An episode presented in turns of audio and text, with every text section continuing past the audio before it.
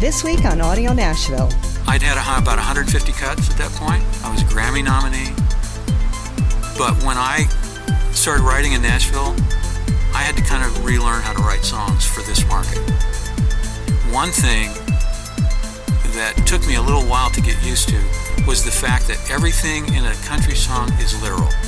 Audio Nashville talks to Rand Bishop, author of the new book, Making Stuff Up. I'm your host, Marie McDonald. Rand Bishop has a career that spans over 40 years. He's seen the music business from every imaginable angle. He's a Grammy-nominated songwriter with well over 200 cuts by artists such as The Beach Boys, Heart, Cheap Trick, Indigo Girls, Tim McGraw, Richie Havens, and Toby Keith. In his new book, Making Stuff Up, readers learn the lessons of Rand's 4+ decades in the music business. Audio Nashville's Dave McDonald sat down with Rand after his appearance at the 2009 NSAI Spring Training Event in Nashville. Thanks for being here with us today, Rand. It's a pleasure, Dave. Yeah, tell us a little bit about your 4 decades in the music business. Oh, so I'm going to cover 4 decades. In 300 words or less. Well, I was born a small white child, and I was raised in Oregon, actually, Oregon and Washington State, and I started playing in bands in high school. I first actually started as a folk musician and learned a little bit about playing guitar and accompanying myself in the early 60s.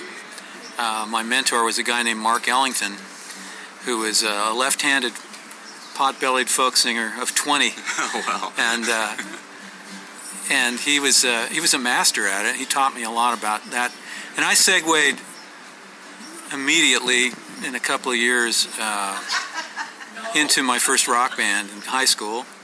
And I started rocking out at that point and started writing songs basically out of pragmatics. It was kind of a necessity at that point because in 1965, if you didn't have a Lennon or a McCartney or a Jagger or a Richards in your band, writing your original songs, you weren't cool. And since I was pretty full of myself at that point in time, I figured I couldn't afford not to be cool, so I took it upon myself to become a songwriter.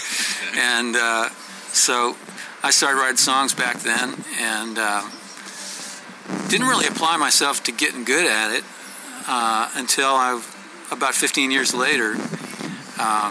I was just kind of an intuitive writer, and I wrote for the bands that I was in, but I did find that I had a talent for it, and so along the way, other artists started recording my songs. I had an opportunity to write with a bunch of different recording artists. I was a recording artist with Elektra Records and 2 bands. The first band was called Roxy.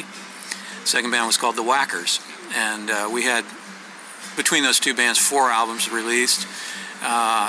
On the third Wackers album, we had our first top 40 single, and shortly thereafter, David Geffen dropped us from the label, and we broke up. So we finally got ourselves a top-flight manager. Norman Schwartz is an abrasive, swashbuckling Brooklyn guy, and Norman, his claim to fame in the past had been that he had managed Oliver. Now, Oliver was a one-hit wonder who had the hit on the song "Good Morning Sunshine" from Hair, but Norman was a real good manager in terms of getting our act out there and doing all the necessary things that a band has to do to develop their following. And we were up early in the morning doing drive-time interviews. We were in record stores signing our albums all day long before each gig, and it was like going to military school. We really put us through the paces. But we finished what we felt was going to be our defining album, an album called Whack and Roll, which was half recorded live and half in the studio, a double album. And we had a 7-album commitment from Elektra. And in one phone call, Norman Schwartz doomed us to being dropped from the label. And I don't know what he said to David Geffen, but apparently, from what I heard, David Geffen slammed the phone down, and he said, "I don't know who that asshole represents, but I want his act off the label now." Yeah. Now, a 7-record deal, I mean, that's unheard of these days. Well, Jack Holzman signed us to Elektra, and you're absolutely right. Back in those days, there were the labels made a commitment to an artist to develop them. And it was over a period of a commitment to five to 7 records. And they expected by the 5th, 6th, 7th albums that maybe you've gone gold and then maybe even platinum. Right. You know, nowadays, the expense of marketing an act is so high, of recording a record and marketing, that if you don't hit platinum the first time out, you're not a profitable act. So Elektra's philosophy was do it cheap and do a lot of it. Yeah. And when Jack Holzman sold the label to Kinney Corporation, and David Geffen took over. Jack loved our band, and so he renegotiated a deal with a 7-album commitment. Unfortunately, the crack legal crew at Elektra found a way to get out of it. So yeah, they can do that. As soon as Geffen wanted us off, they found a way to do it. Could you talk about the politics of co-writing and why co-writing is such an important part of Nashville's music scene? Co-writing has 2 real benefits. One is a creative benefit, not the political benefit, but I'll get to the political benefit in a second. The creative benefit of co-writing is, and I have co-written songs since the very first song I ever wrote. And it's not to say that I don't write on my own. I do, and I encourage every writer to do that as well, because you'll write a different kind of song and you'll keep your craft sharper if you do write as a solo writer.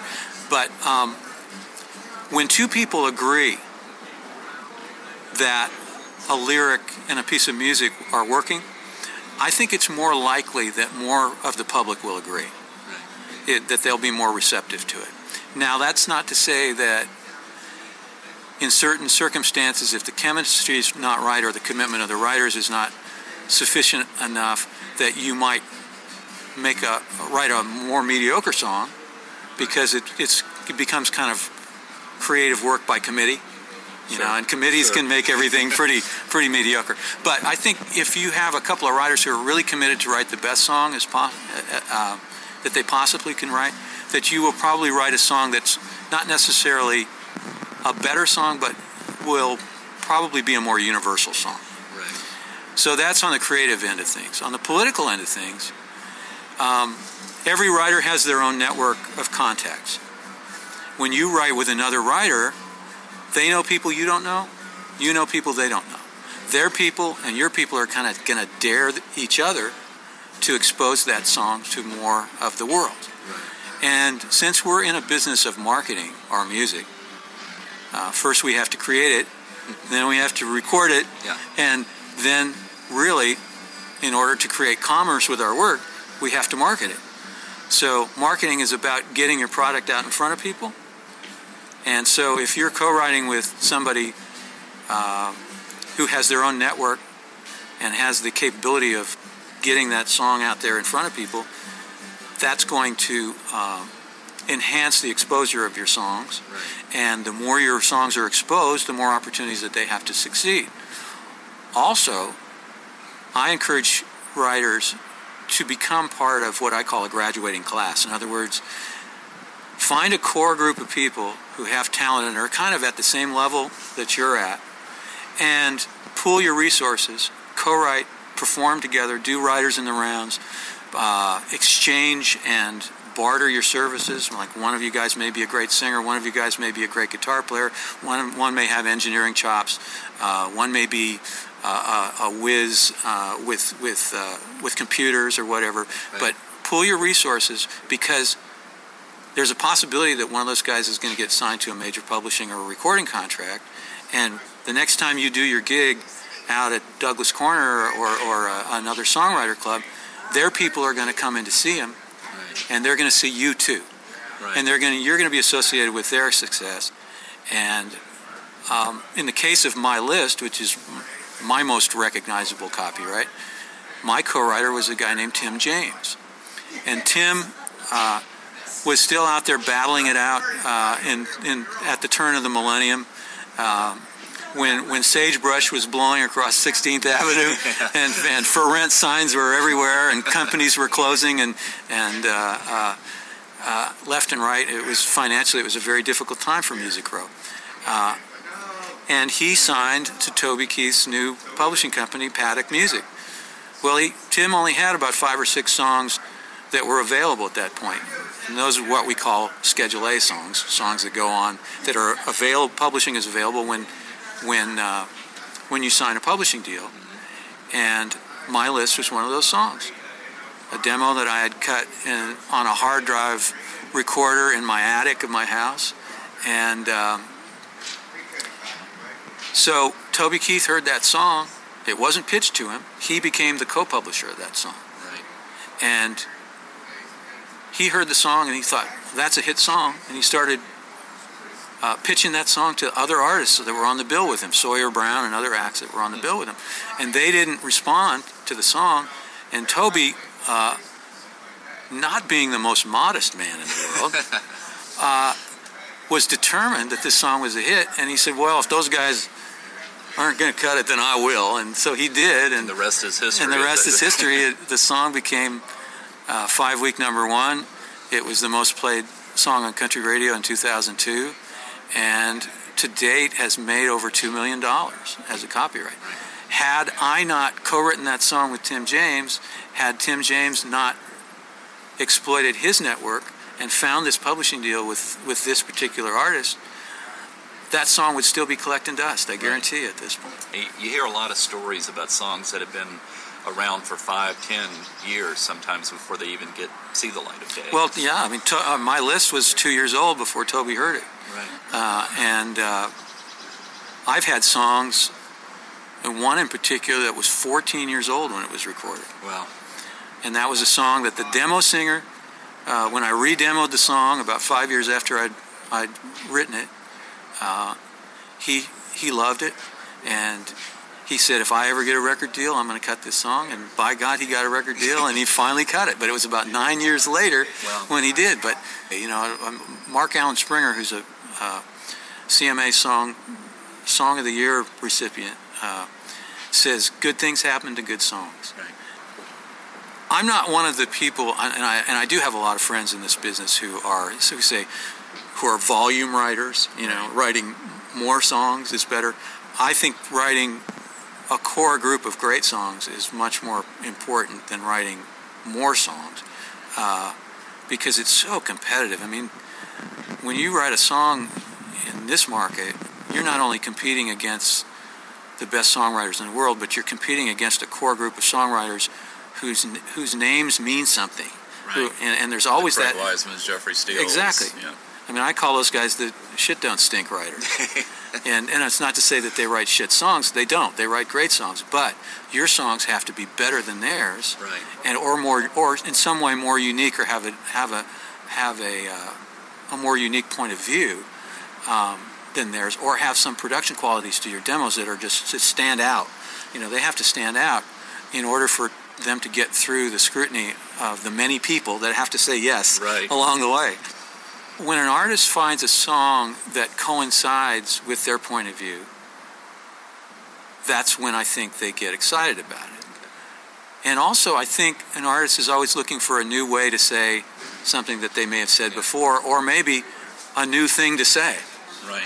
And it's interesting that what we come up against time and time again when we're pitching our songs in Nashville is you have gatekeepers who are there for the sole purpose of saying no. And no is usually couched in these words. Oh, he wouldn't say that, or she wouldn't say that. Right. That's one of the reasons why pitching songs is probably one of the least productive ways to get your songs recorded. Writing with the artist is the most efficient way. That's a great way. See, because when you sit in the room with an artist and you listen to what they care about, and what they want, what kind of subject matter they want to involve themselves in, and what kind of songs they want to perform, then you can help them craft those kinds of songs. The savvy artist, the artist who really knows themselves, is looking for material that really speaks from a really true emotional place.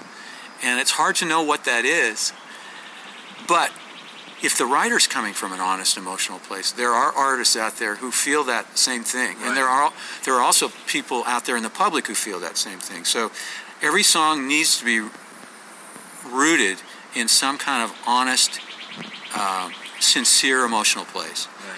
Right. Don't write a song just because you think it's a clever idea. Right. Write it because it's resonant with you.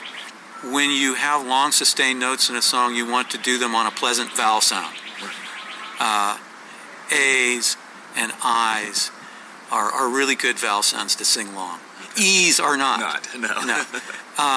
If you have a word in a song that is meant to be a short word, like stick, don't sustain that note, for 8 beats. Yeah. Stick doesn't work. So there are things that, the way the internal rhyming works, the way the vowel sounds work in the phrases of the song, and the simplicity and the directness of the language, the conversationalness of the language. Right. That's particularly important in country music, conversational lyrics.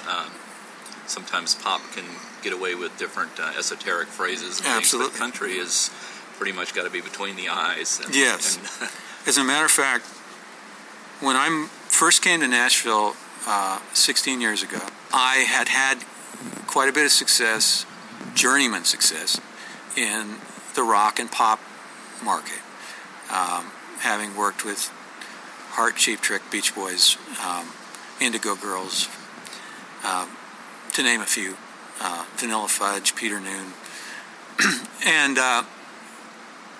I'd had about 150 cuts at that point. I was a Grammy nominee, but when I started writing in Nashville, I had to kind of relearn how to write songs for this market. One thing that took me a little while to get used to was the fact that everything in a country song is literal. There's nothing that's in meaning. There's no imagery. If you talk about a river, it's a river. It's wet and it's flowing, Whereas in a pop song, a river can mean many, many things. It can be the image of a stream of emotion. Using any kind of convoluted language or highfalutin language is really frowned upon. You really have that's the interesting thing about writing in the country genre. You have a very limited vernacular, musically and lyrically. Right.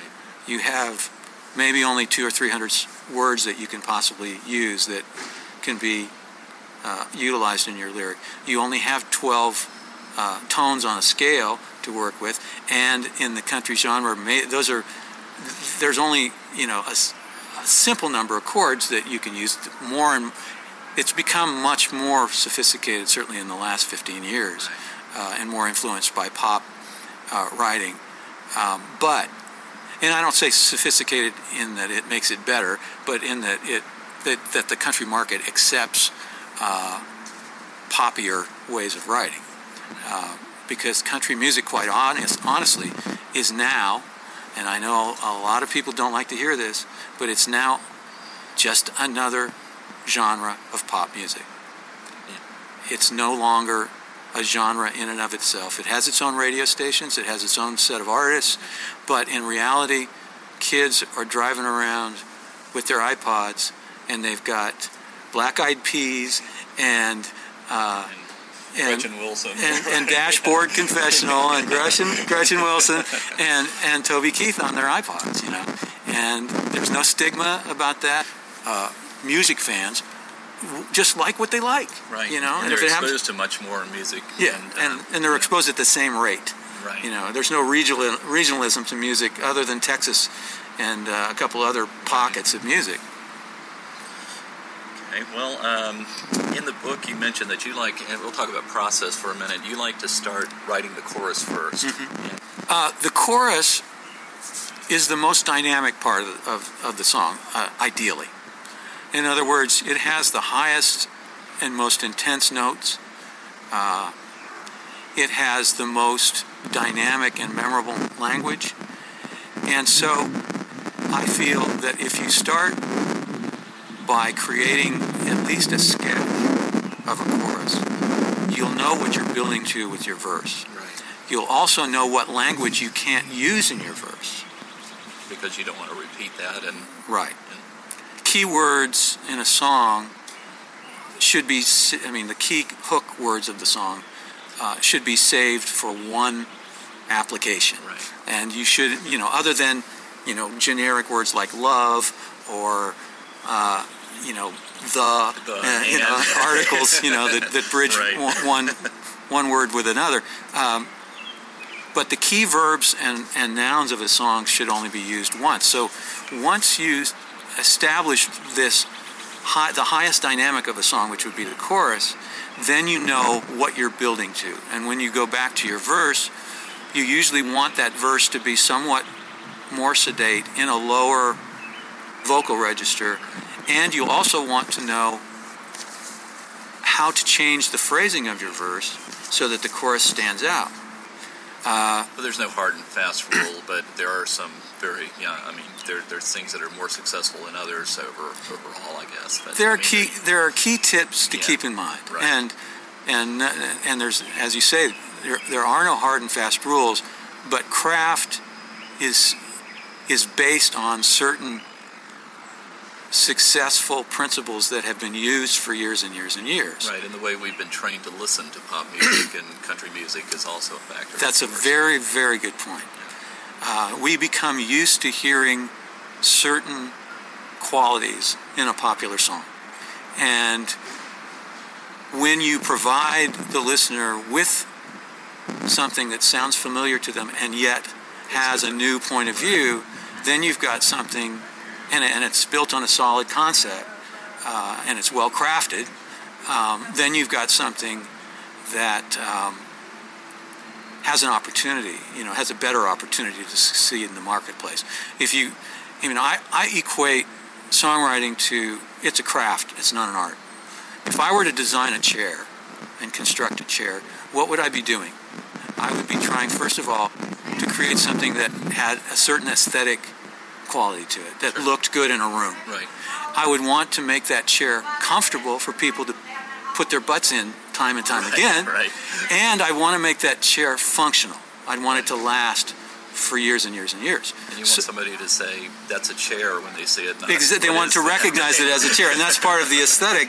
You know, the first quality that we want. So that's kind of what we're trying to do with a song. We're trying to create something that's first of all recognizable as a song, and there are certain qualities that we expect. We expect it to have usually a verse and a chorus, or a verse and a refrain to end the verse.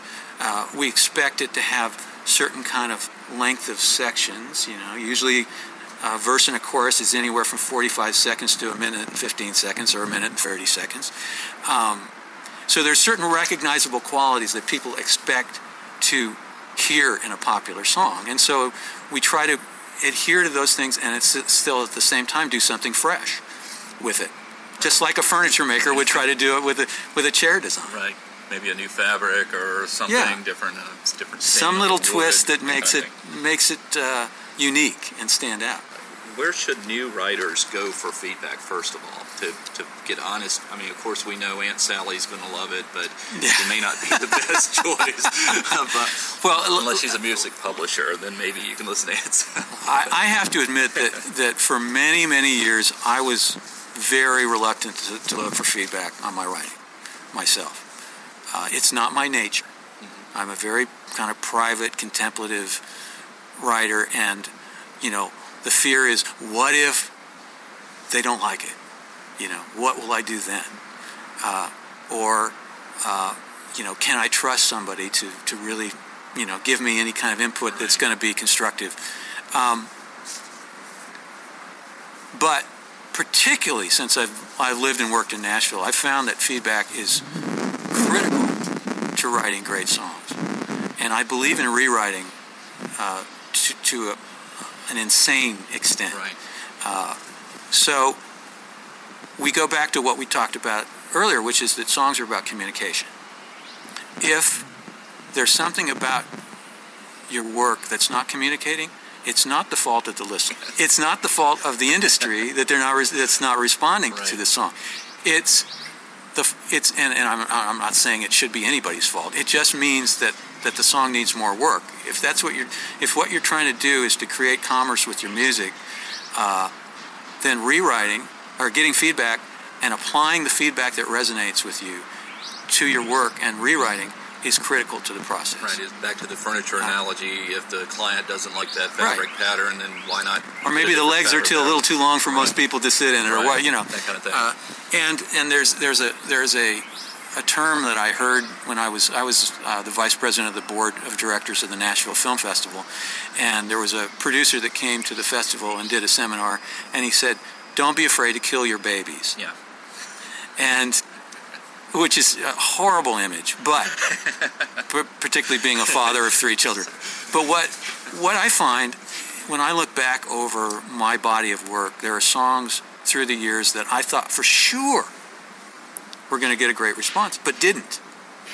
And with some perspective over the years, looking back at those songs, I realized there's something convoluted about those songs. There's something, I went to an odd chord change, or I extended a section when I should have cut it out completely. And usually those are the parts of the songs that I love the most at the time. So I really urge writers to get their ego out of the way, get their pride out of the way, because our songs are about communication.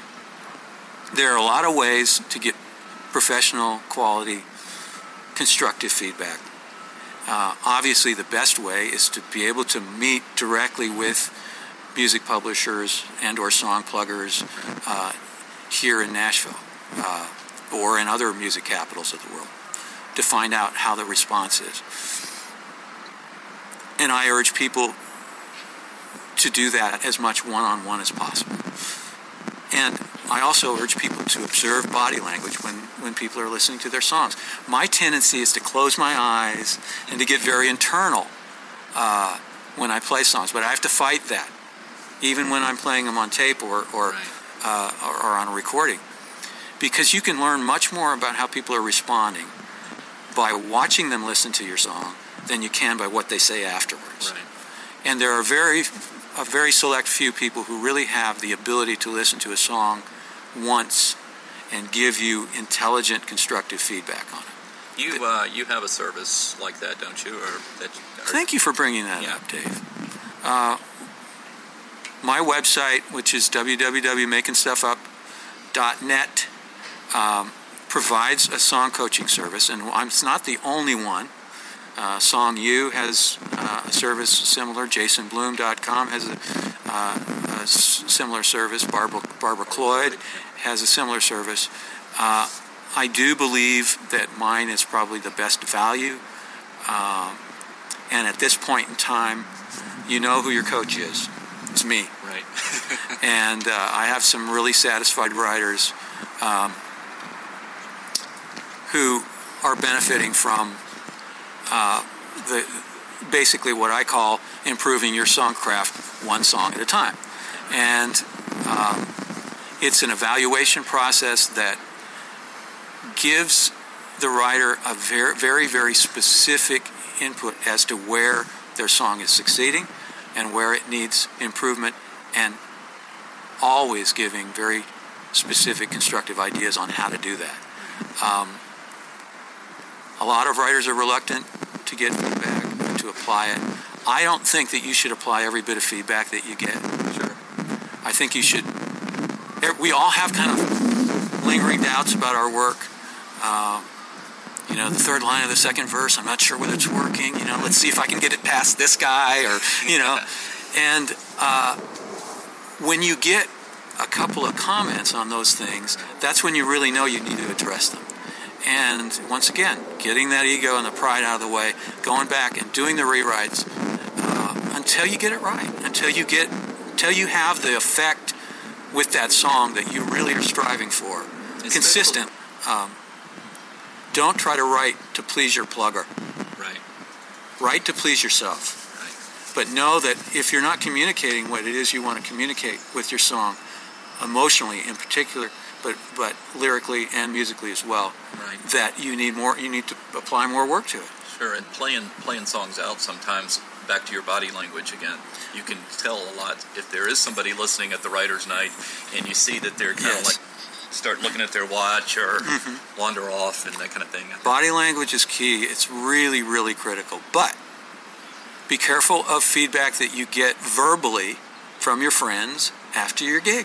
Because they'll always tell you they loved your songs. Yeah.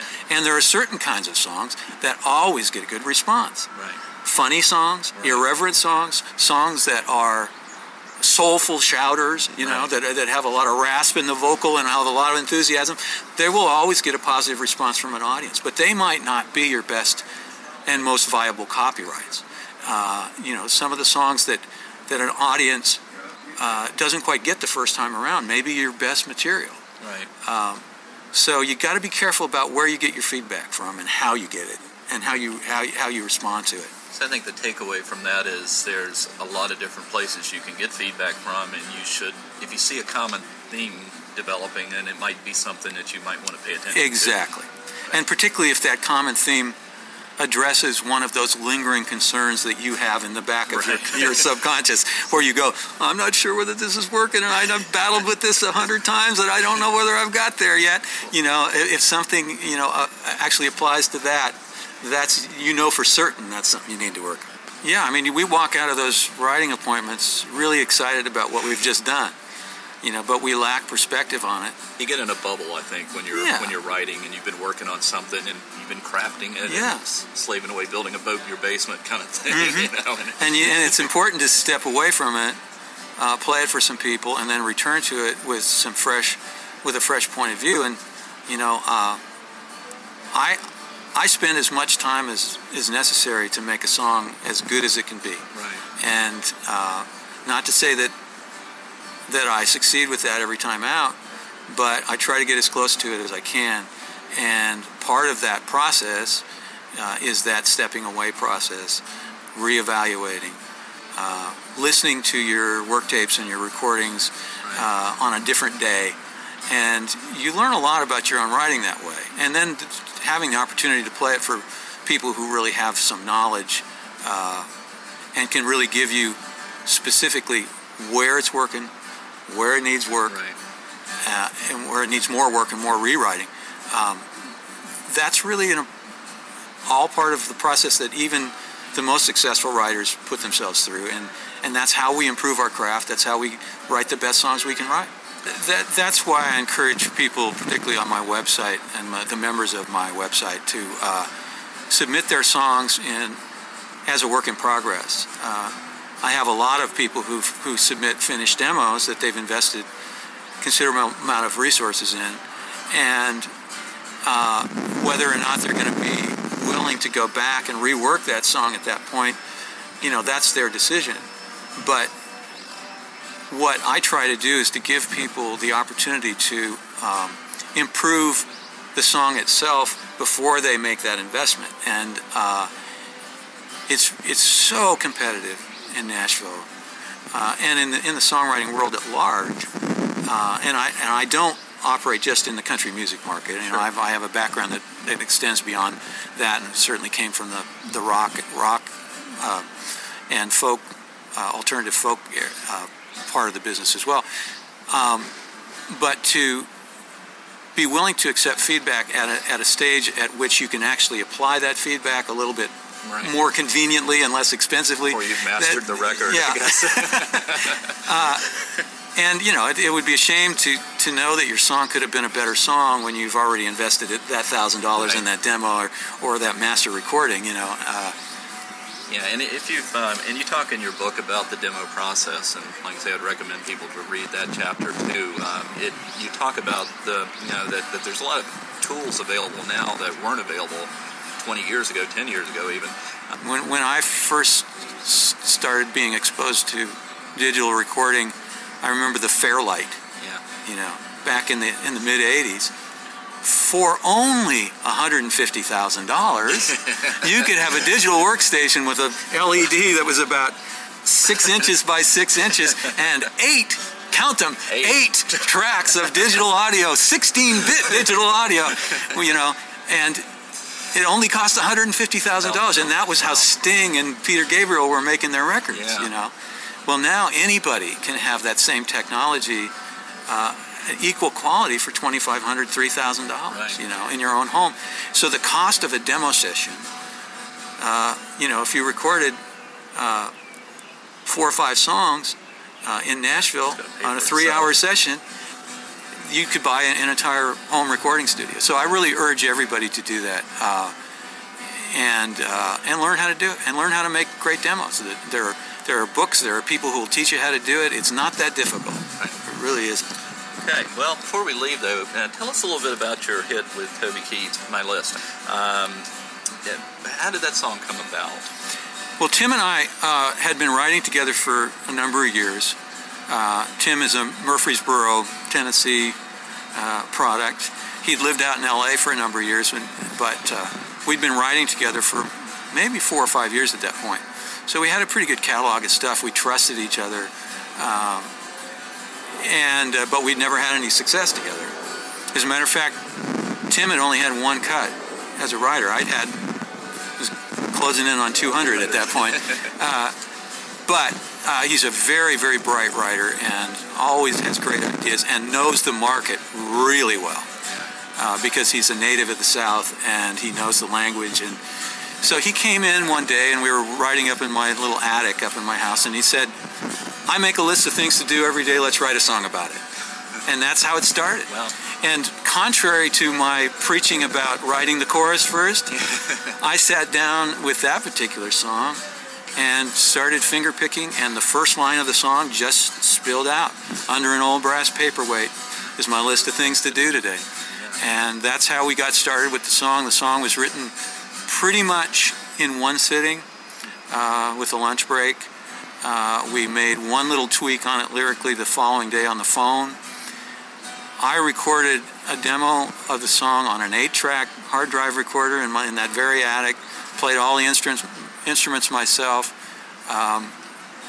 sang it myself. Didn't cost me a dime, so that's another reason why you need to invest in a home studio, because had it not been for the fact that I had made that investment and made the effort to make that demo, Toby wouldn't have heard the song, and it never would have become a hit. But when I played that song out, other songwriters would always respond positively to it. But really there were no publishers or artists or producers who really responded to it. It was on a comp CD that I gave out around town, and the only artist who showed any interest in it was a guy whose memorial service I attended last Saturday, and Dan Seals. It all just goes to show you that for any song, regardless of the quality of the song, to get recorded and to become a hit song, there needs to be a tremendous amount of serendipity involved. It's not just crafting a great song that makes a hit. There are a lot of stars that have to fall into alignment. And in order for that to happen for you, you need to develop your song craft. You need to learn how to accept and apply feedback. You need to develop relationships in the business so that there are other people who benefit from your success. You need to learn to make great song demos, and you need to stick at it. A lot of ups and downs, but the only way to continue ensuring that you do have an opportunity to succeed is to stick with it. And it's a blessing to be a writer. And the other thing is, the wonderful thing about what I learned about Nashville when I first came here is there's absolutely no negative stigma about doing something else to make a living. Right. If you have to work at Starbucks, or if you have to wait tables, or if you have to work at Walmart or Target or anything, or drive a cab or lay bricks, and your passion is writing, call yourself a songwriter. Right. A songwriter that works a construction job. Right. And there's successful songwriters that you know that still work a full-time job. That's right. Yeah. I got a good buddy who's still plumbing, you know, and he's written #1 song. So. Okay. Well, the book is called Making Stuff Up. I highly recommend it. and it's available at makingstuffup.net. Is that correct? Rand? And we also will have a link to that site from the Audio Nashville site too for you. So please stop by and visit us. Thanks again, Rand, and this is Dave with Audio Nashville. For more information about the show or to listen to previous shows, visit our website at audionashville.com or email us at info@audionashville.com.